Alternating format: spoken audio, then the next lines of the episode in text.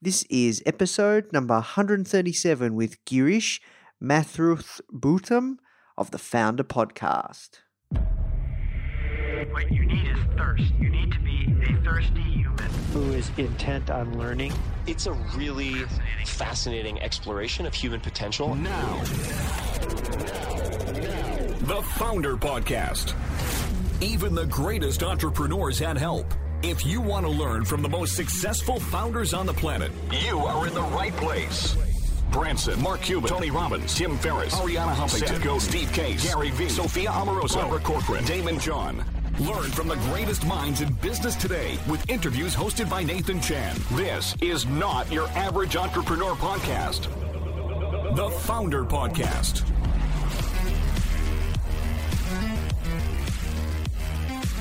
Hey guys, thank you so much for tuning in. Before we start today's episode, I just want to let you know that our goal at Foundr is to help entrepreneurs succeed however we can by giving away high quality content in the form of interviews, blog posts, podcasts, YouTube videos, you name it. We put out so much content to help you.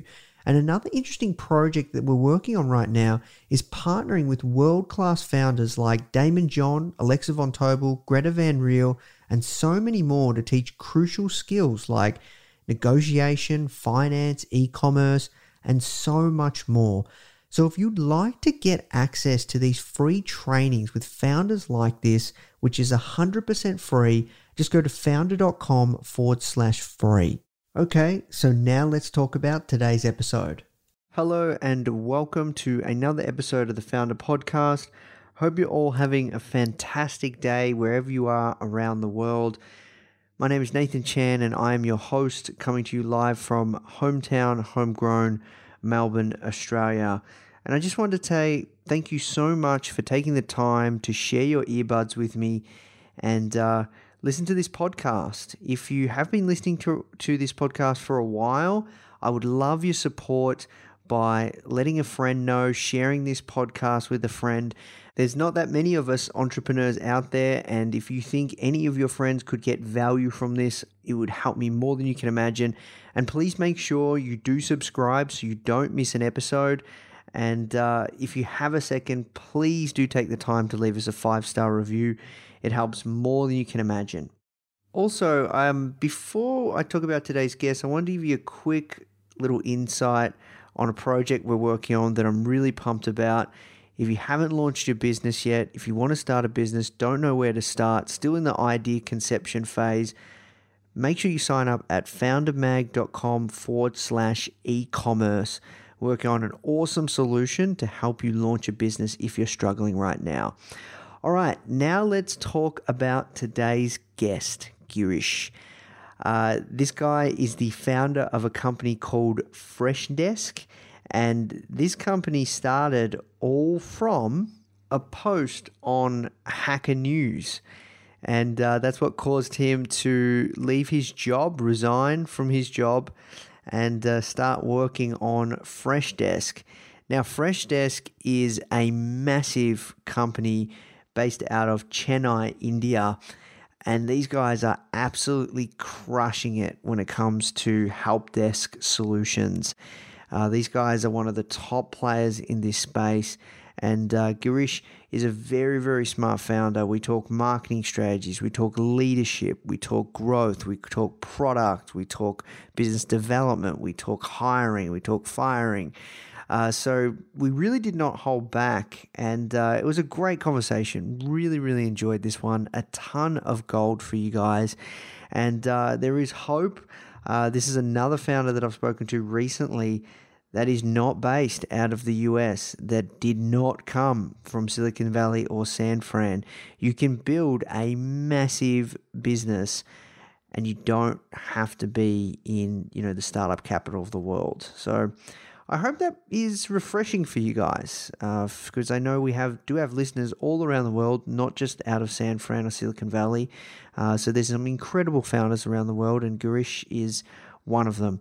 All right, that's it from me. Now let's jump into the show. The first question that I ask everyone uh, that comes on, Girish, is uh, how did you get your job? So I'll tell you uh, a story that happened uh, uh, in this is a personal life story. This happened in 2009. But uh, before starting Freshdesk, almost for 10 years, I was working for a company called Zoho. I joined them as a pre-sales engineer in 2001, and I quit in 2010. I was VP of product management. But uh, this story uh, goes a few months before I quit. So I was working in Austin, Texas, and then uh, moving back to Chennai, India. And what happened was I was uh, I'd spent a year and a half working in the US, so I was shipping some of my stuff back home. So I thought uh, everything should be fine. And uh, two and a half months later, my stuff arrived from the US, and uh, it so happened that my TV, the 40 inch LCD TV that I had bought, uh, actually uh, was broken. So I didn't worry too much about it because I had purchased insurance. So I thought it would be a pretty straightforward job to contact the company and uh, get the insurance money back.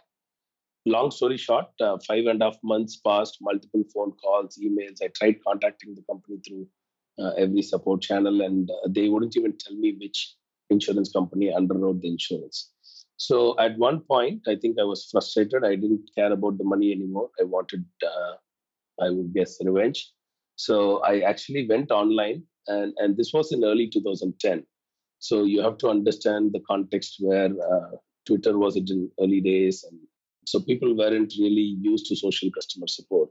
So I, I actually um, posted my experience on an online forum called R2I Club Forum, which is Return to India. People who are returning from the US to India use that forum. That's where I had got the recommendation for the shipping company. So I actually posted my experience along with the pictures of my broken TV, and the community started engaging. The next day, the president of the company came online and apologized, and the next day, money was in my bank. Now, the background context to the story is I have built four customer support help desks in my career, and customer support always used to mean a customer trying to contact the company via phone or email and hoping that he would get the proper support from the company. So I think this was something uh, which was a totally different experience for me because for the first time I saw that when I was able to take on the brand in an online forum, the brand was forced to do the right thing. So something it looked like the ground was shifting in customer support, and it was like a paradigm shift where suddenly I was no longer a weak customer or a consumer. I had social power, and I started researching, and I saw that the same things were happening uh, on Twitter, on Facebook, uh, on YouTube. So I think people, uh, this was starting to happen. And I thought, as somebody who knows the help desk market, I thought this is time to maybe build a fresh help desk. And that's why we call the company Freshdesk, which is basically Freshdesk not only allows you to track customer complaints via phone and email, but also through other social channels uh, such as Facebook or Twitter and so on. So that's how uh, I got the job. So. Gotcha. Interesting. Wow, that's an amazing story. So you started the company in 2010? Yeah, I quit in October 2010 and started the company. Got you.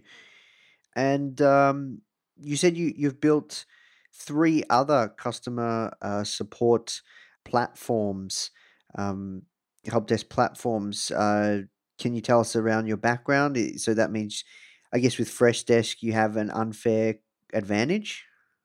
No, so basically, when I was working with Zoho, I was uh, running the Manage Engine division of Zoho. So where I built products like Manage Engine Service Desk Plus, which is a, a IT help desk, then uh, Facilities Desk, which is a facilities help desk, and uh, and uh, Service Desk Plus MSP, uh, which is a service desk for managed service providers. So basically, uh, it's it's all help desks, and also another product called Support Center Plus, which is a customer support help desk. So actually four help desks that I've built in the past. Yeah, gotcha. That's so funny you mention um, Service Desk Plus because at my old job, before I uh, got my new job working at Foundr and starting the magazine, um, I used to work in in IT support, and at the company that I worked at, they used Service Desk Plus. So they used to be say, yeah, raise an SDP yeah. so you know that's, awesome. that's so funny. That's crazy. Awesome. So um, so you started the company 2010. You started from Chennai. Yes. Awesome. So so can you tell us? I guess let's um first of all give our audience some context of how far you've ca- taken the company, traction. You know, on your website, you said you have 80,000 happy customers. Can you give us some more insight into into the traction, how many staff, et cetera, et cetera? Yeah, so Freshdesk today uh, has crossed more than 100,000 customers. Uh, so we have uh, 950 employees as of last count, uh, uh, spread across five different offices. We have Chennai, uh, San Francisco, London, Sydney, and Berlin. So we have raised around 150 million dollars of venture funding till date from top tier VC firms like Accel Partners, Tiger Global, uh, Google Capital, and Sequoia. Yeah, wow. Okay. Interesting. And um, talk to me about traction. You know, like uh, was it uh, was it was it easy in the early days? Talk to us about the early days. When when we started in Chennai in 2010, first thing I'll tell you is we did not think uh, we would be VC fundable uh, because uh, who would fund a help desk, right? So it was a boring uh, domain. That's what we thought. And we also chose to build a help desk because that's the only domain that I know. So, and we also knew that we could charge customers money from day one. So, and Chennai is very unlike uh, Silicon Valley uh, or even Bangalore in India, where there is a very little concept of a startup ecosystem.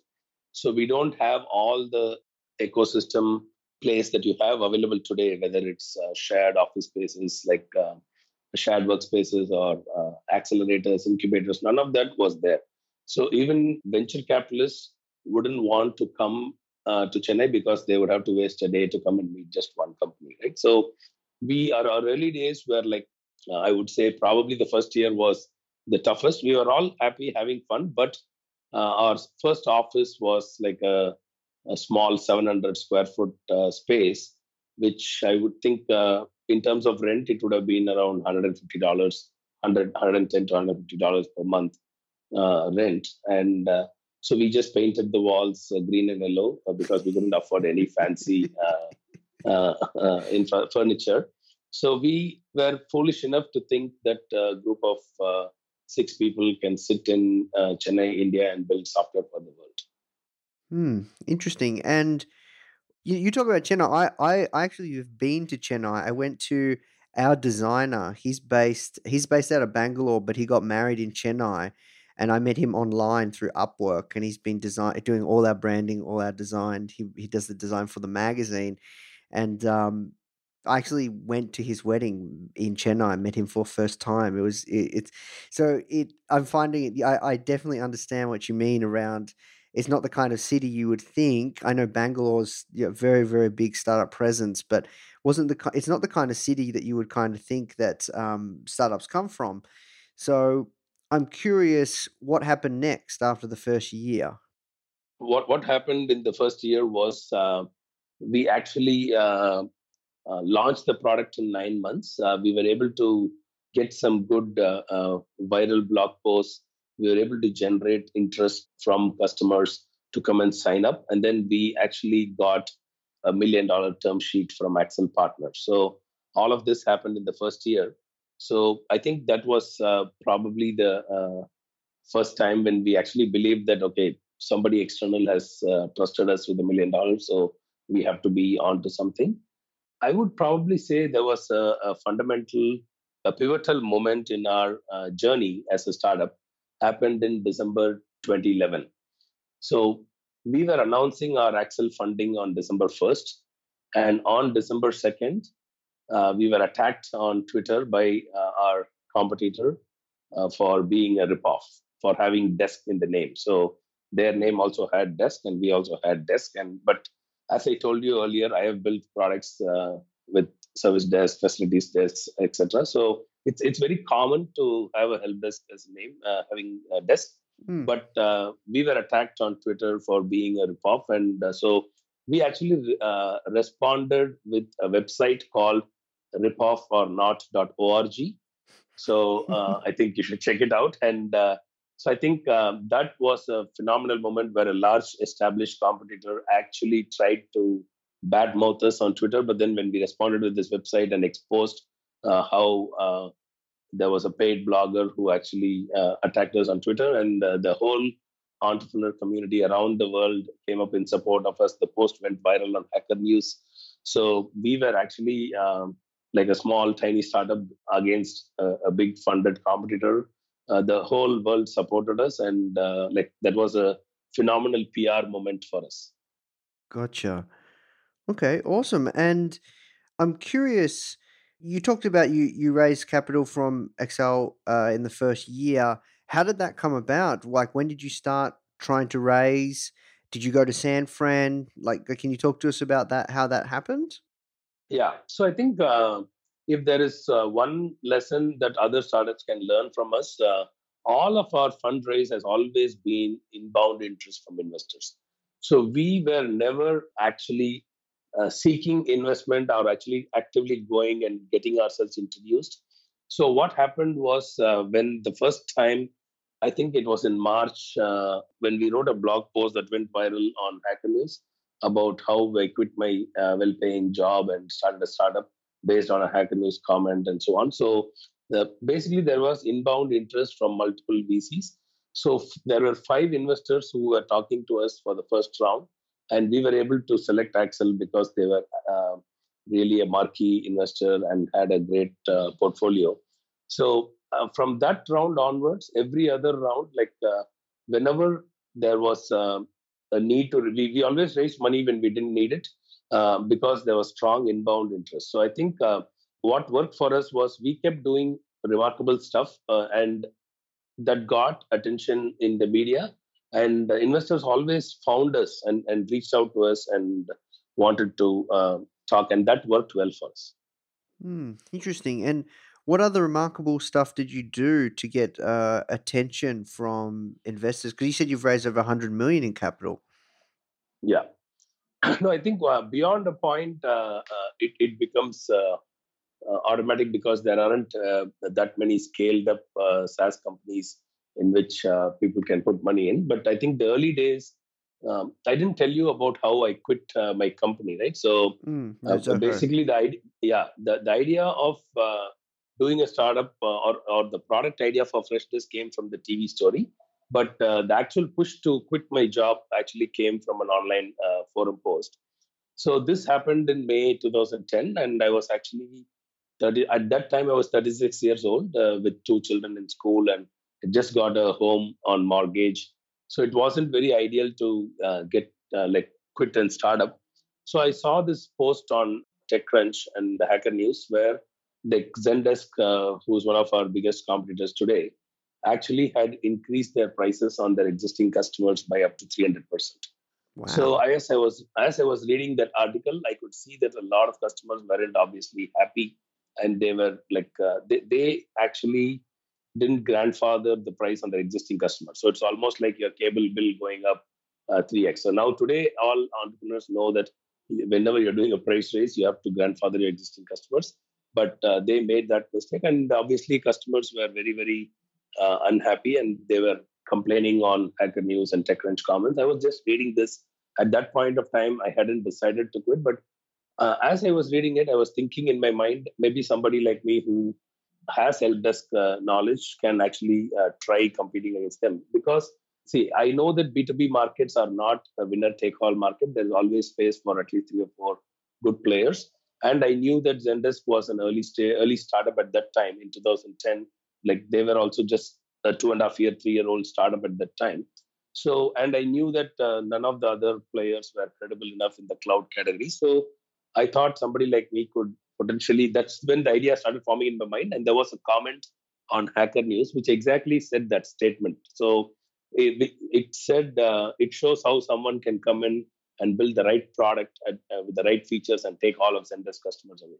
Now that was like a slap on my face. Uh, so that's when I realized this is my time, meaning I should do it. And I went and asked my friend and co-founder today, uh, Shan, that I have this idea to build a, a a SaaS company in customer support. Would you join me? And he said yes, and that's how we started. So this post, I wrote it on a blog post on how.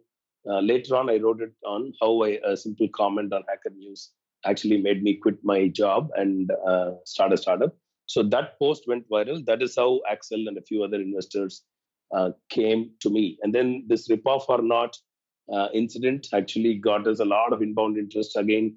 Uh, this happened in December, and by mid-December to January, we had like multiple VCs uh, approaching us. So we decided to pick. So we pitched eight VCs in January of 2012, and uh, we accepted uh, um, money from Tiger Tiger Global. When it comes to, I guess, especially in a place like Chennai, um, you know, what types of people do you need around you to launch and grow a successful startup like Freshdesk? So, if you're asking me about uh, the talent pool, I think every place has got its own pros and cons. So, obviously, in the Valley or in Bangalore, you may have access to a lot more talent, but competition for the talent is also high.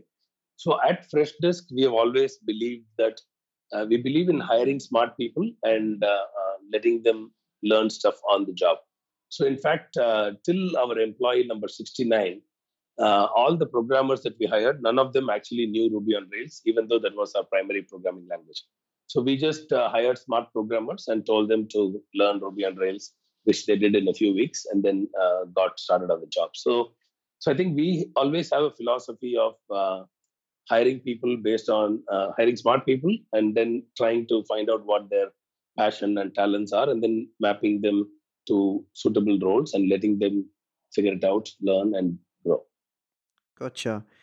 And you said um, that in the early days you got some good blog posts in did you have any other notable traction channels or turning points that helped accelerate the growth of the business I'm trying to think of what were some of the uh, key moments. I think uh, 2013 we launched our uh, new freemium plan. I think uh, uh, freemium was an important part of our uh, strategy. So I think we started seeing a lot of adoption from very small companies where they just wanted to get a help desk up and running. So they got started with the Sprout plan, which is free for three users. So I think that was, I would say, one of the other important things that we did because a lot of people started using uh, Freshdesk, and uh, that that became an important uh, vehicle for us to promote the brand. Mm. Interesting, because it seems like you know a lot of other help desk softwares they don't do freemium. Yeah, some of them do, some of them don't. Mm. Okay. And um, when it comes to your routine, now you've got a 900 person uh, company, what does it look like now, and how has it changed over the years? No, I think uh, uh, I've gotten really, really busy, and uh, I should say right now I am more running from meeting to meeting, so my calendar is running my day, and uh, I don't like that. I'm not very fond of that, but I realized that building a company is like building a product. So you have to really uh, focus on all the aspects of the company, and as the CEO, I have to do that. But uh, I, I, still miss the old days where I would uh, sit and build product. And uh, I'm trying to do as much as possible even now. Uh, at heart, I'm a product manager who loves to work on UI, uh, UX, and uh, discuss core features and stuff like that. So I'm still trying to carve out some time, some of my time to focus on that. But predominantly, life has changed to becoming more busy and being driven by meetings. Yeah, I see. And you think eventually you'll be able to step out of that?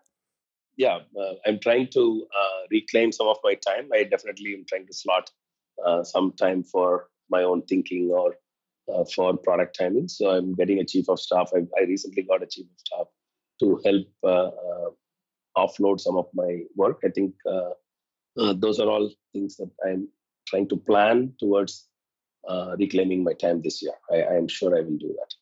Gotcha. And um, when it comes to leadership of of a team that large, what what type of leader do you think you are, and and uh, what do you do to grow and develop yourself as a leader? I know my style and I know my weaknesses. So I think I am more of empowering uh, leader, which means I don't micromanage and I don't actually do regular status checks.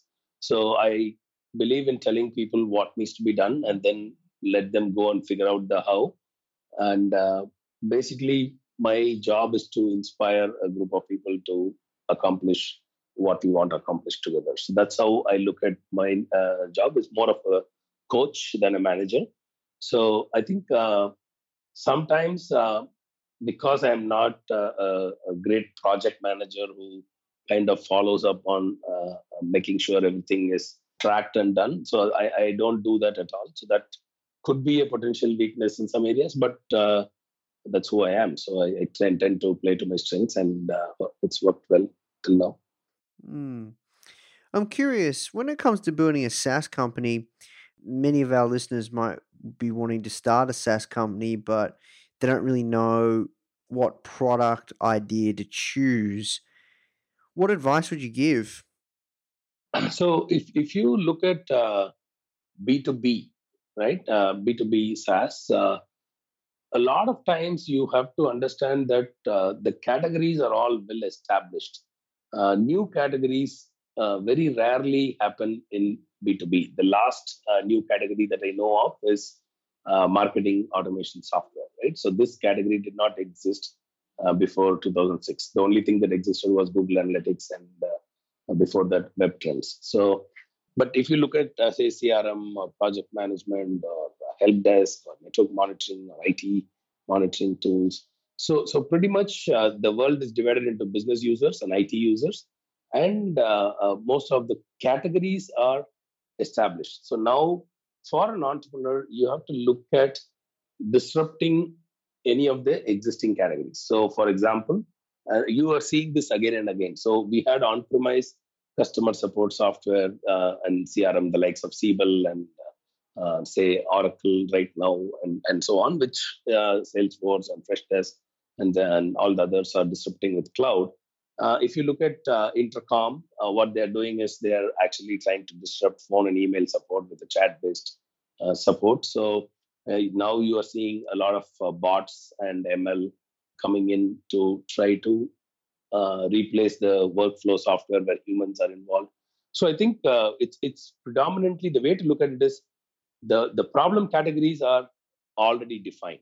So now you pick something and then see what new technology is available today that can help rethink this entire stuff was delivered. A great example is Uber, right? So when when Apple or Google was making the smartphone, they did not think somebody would come and uh, transform transportation industry. So the, there was a smartphone which had a gps and a location tracking and it was available in everybody's hands.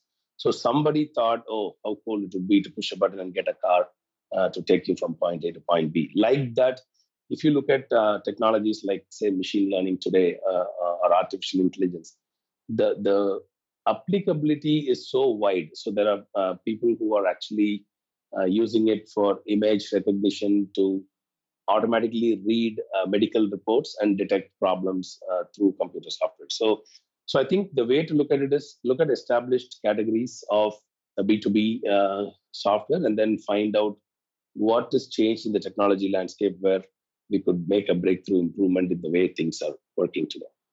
Mm, that's great advice. Um, look, we have to work towards wrapping up. I'm curious if you could uh, go back and do things differently in your startup journey, what would that be? One thing that, uh, one mistake that we did in, I think, 2014 was uh, we hired more salespeople than engineers. We didn't actually balance the hiring. So we ended up in a situation where the sales wheel was spinning much faster than the uh, engineering wheel. And that's not a good thing. So I think that would probably be something that I would uh, do, like uh, correct so I would actually uh, uh, slow down hiring. I would have grown a little bit more balanced and and uh, a slower fashion. So I think uh, that's something that comes to my mind. Gotcha. And um, when it comes to, I guess, your secret, what's your secret of? Uh, I guess this can be open to interpretation, but what's your secret? So I think the the most important uh, secret that I believe is in unlocking the potential of people. So I've seen this work multiple times. So I've, always talked about this. And I first read about this in a book called First Break All the Rules.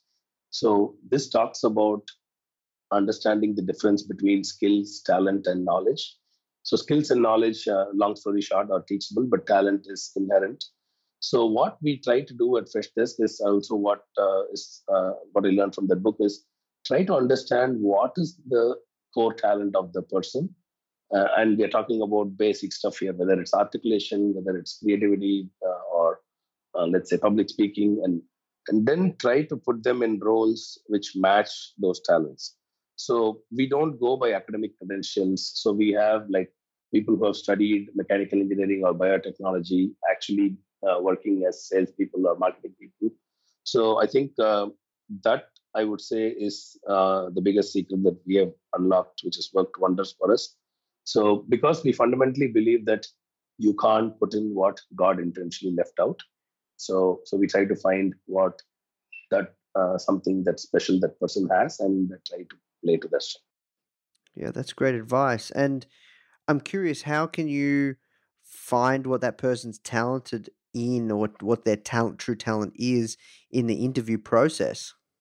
So so we go back in their life and we just have open-ended questions asking them to really fundamentally describe uh, what they are proud of and what they have done. So we look back at what they've accomplished. And if somebody is passionate about something, it would manifest in uh, some form or the other. And you'd be surprised that it's not a, an academic thing. So if you you have to just go back into their life and and like how you did right now. So uh, just try to highlight the key moments of their life and and look at what they were really proud of and what they've accomplished and and try to see what was in it in them that helped them win there so and try to see if uh, it all boils down to uh, a few things that they have Hmm. Okay, awesome. Well, look, thank you so much uh, for your time, Girish. Uh, Girish, it's it's been fantastic conversation. Uh, where's the best place people can find you and more about Freshdesk? thanks uh, nathan it was uh, great talking to you and uh, so the best place to find anything about freshdesk is freshdesk.com and uh, i'm on twitter at mrgirish uh, that's my twitter handle so you can also email me at uh, girish at freshdesk.com Awesome. All right. Well, look, uh, we'll wrap there, but uh, thank you so much for your time, Girish. It's been uh, fantastic. thanks nathan nice talking to you Hey guys, I hope you enjoyed this interview. As you might already know, our mission at Foundr is to help tens of millions of people every single week with our content either start or grow their business, which is exactly why we're partnering with world class founders such as Daymond John, Alexa Von Tobel, Greta Van Riel, and so many more to teach crucial skills such as negotiation, finance, e commerce, and so much more. So, if you'd like to get access to these free exclusive trainings, please go to foundr.com forward slash free. These are 100%. We go super in depth on teaching a particular topic, and I know that you're going to love them if you enjoy this podcast. So, just go to foundr.com forward slash free. All right, guys, I'll see you in the next episode.